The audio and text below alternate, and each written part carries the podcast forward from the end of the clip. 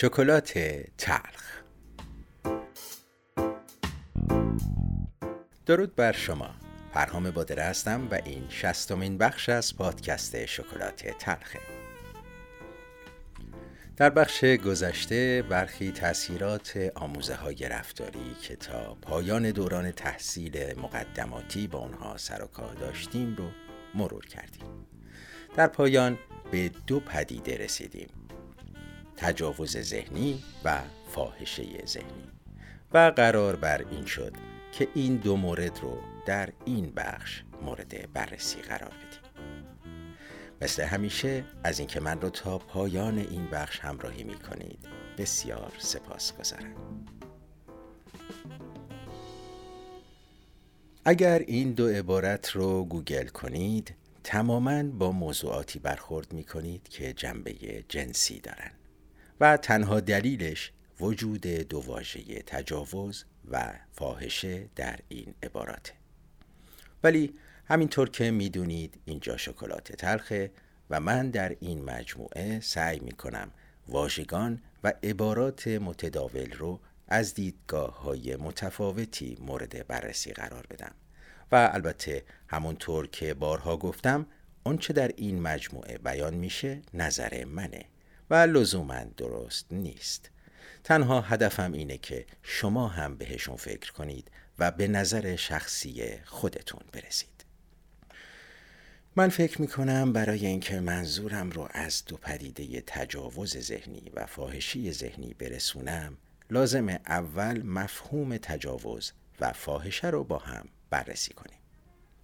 برابر فارسی واژه تجاوز میشه دست درازی بیرون از اندازه تازش و چنگ اندازی و به نظر من شدت علاقه بشر به اندامهای جنسی باعث شده که دست درازی تازش و چنگ اندازی به اونها البته بدون رضایت و اثر ناچاری یا به زور و یا حتی نادانی به صورت کلی تحت عنوان تجاوز معنی بشه.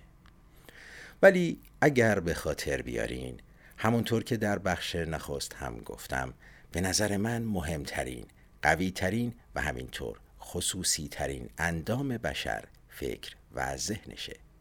و اگر این مورد رو بپذیریم حاصل دست درازی، تازش و چنگندازی به فکر و ذهن همه ما در دوران کودکی اون هم به دلیل اجبار، ناتوانی و نادانیمون در اون سن چه توسط خانواده و چه در محیط مدرسه نوعی تجاوز به حساب میاد که به نظرم تأثیرات اون در جوامع خصوصا جامعه فعلی ما به وضوح مشهوده.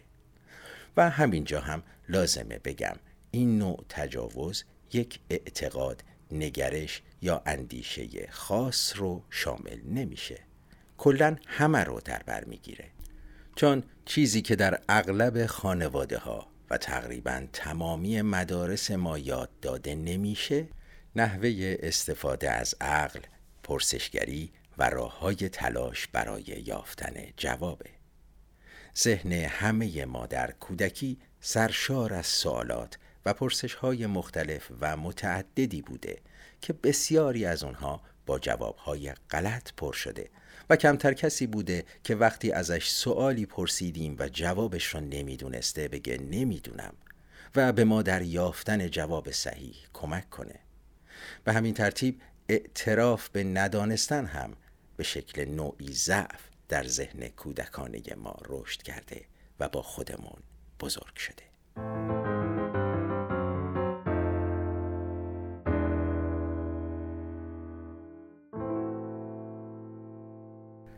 اما واژه فاحشه. معنی این واژه همه جا جنسیه و عموما زنان رو مورد هدف قرار میده. من فکر می کنم در ادبیات امروزی به جای این واژه از واژه کارگر جنسی استفاده میشه که خب به نظرم بهتر و کاملتره. چون دیگه توش اثری از تفکیک جنسیتی نیست. و خب قطعا می‌دونین که مردان هم در این عرصه حضوری فعال و پررنگ پیدا کردن اما حالا از همه این حرفها بگذریم من می‌خوام از این دو تعریف دو برداشت متفاوت داشته باشم و بر همون مبنا منظورم رو برسونم. من از دید خودم افرادی رو که از سر علاقه و با کمال میل ارائه خدمات جنسی رو شغل خودشون در نظر گرفتن کارگر جنسی می‌دونم.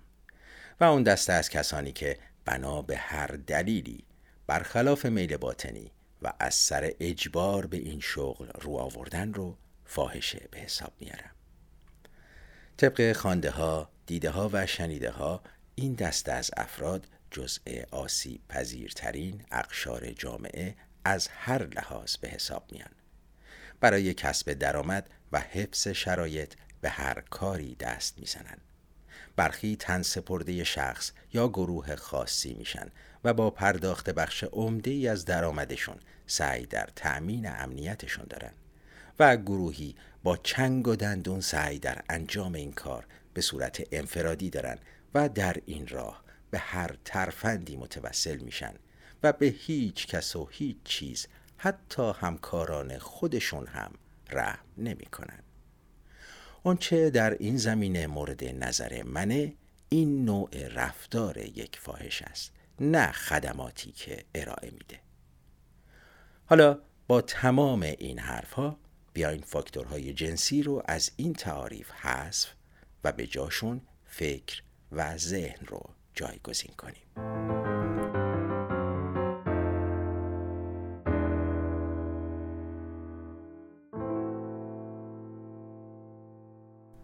در نظر بگیرین مجموع انسانهایی رو که فکر و ذهنشون با انواع و اقسام ایدئولوژی، باور، نظرات و افکار سایرین به شکلی ناخواسته و از دوران کودکی و در ناتوانی کامل مورد تجاوز قرار گرفته.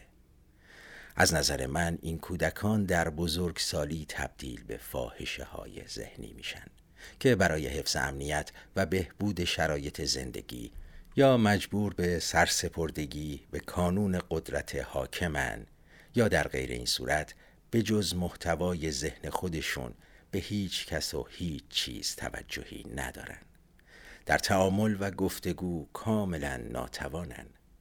حرف، فکر و نظر دیگران رو نه و نه میپذیرن. و همواره در صدای به کرسی نشوندن عقاید خودشون و نابود کردن مخالفینشون هستند و جسارتا باید بگم که به نظر من بخش بزرگی از جامعه فعلی ما رو در حال حاضر همین فاحشگان ذهنی تشکیل دادن. نمی‌دونم چقدر با اونچه گفتم موافقید و مفهوم فاحشه ذهنی براتون قابل قبوله. و مثل همیشه خوشحال میشم از نظرات متفاوتتون بهرهمند بشم و باور کنید خوشحال تر خواهم شد اگر روزی رو ببینم که هیچ کدوم از این حرفها در اجتماع ما صحت نداشته باشه. در مورد پدیده فاحشگی ذهنی در آینده نه چندان دور هم صحبت خواهیم کرد. ولی در بخش بعد و در ادامه تأثیرات دوران تحصیل می‌خوام به پدیده ای بپردازم که من اسمش رو گذاشتم تجارت جرم. یا اگر بخوام هیجان انگیزترش کنم میگم ما مجرمین بالقوه. مثل همیشه از اینکه من رو تا پایان این بخش همراهی کردین بسیار سپاس گذارم.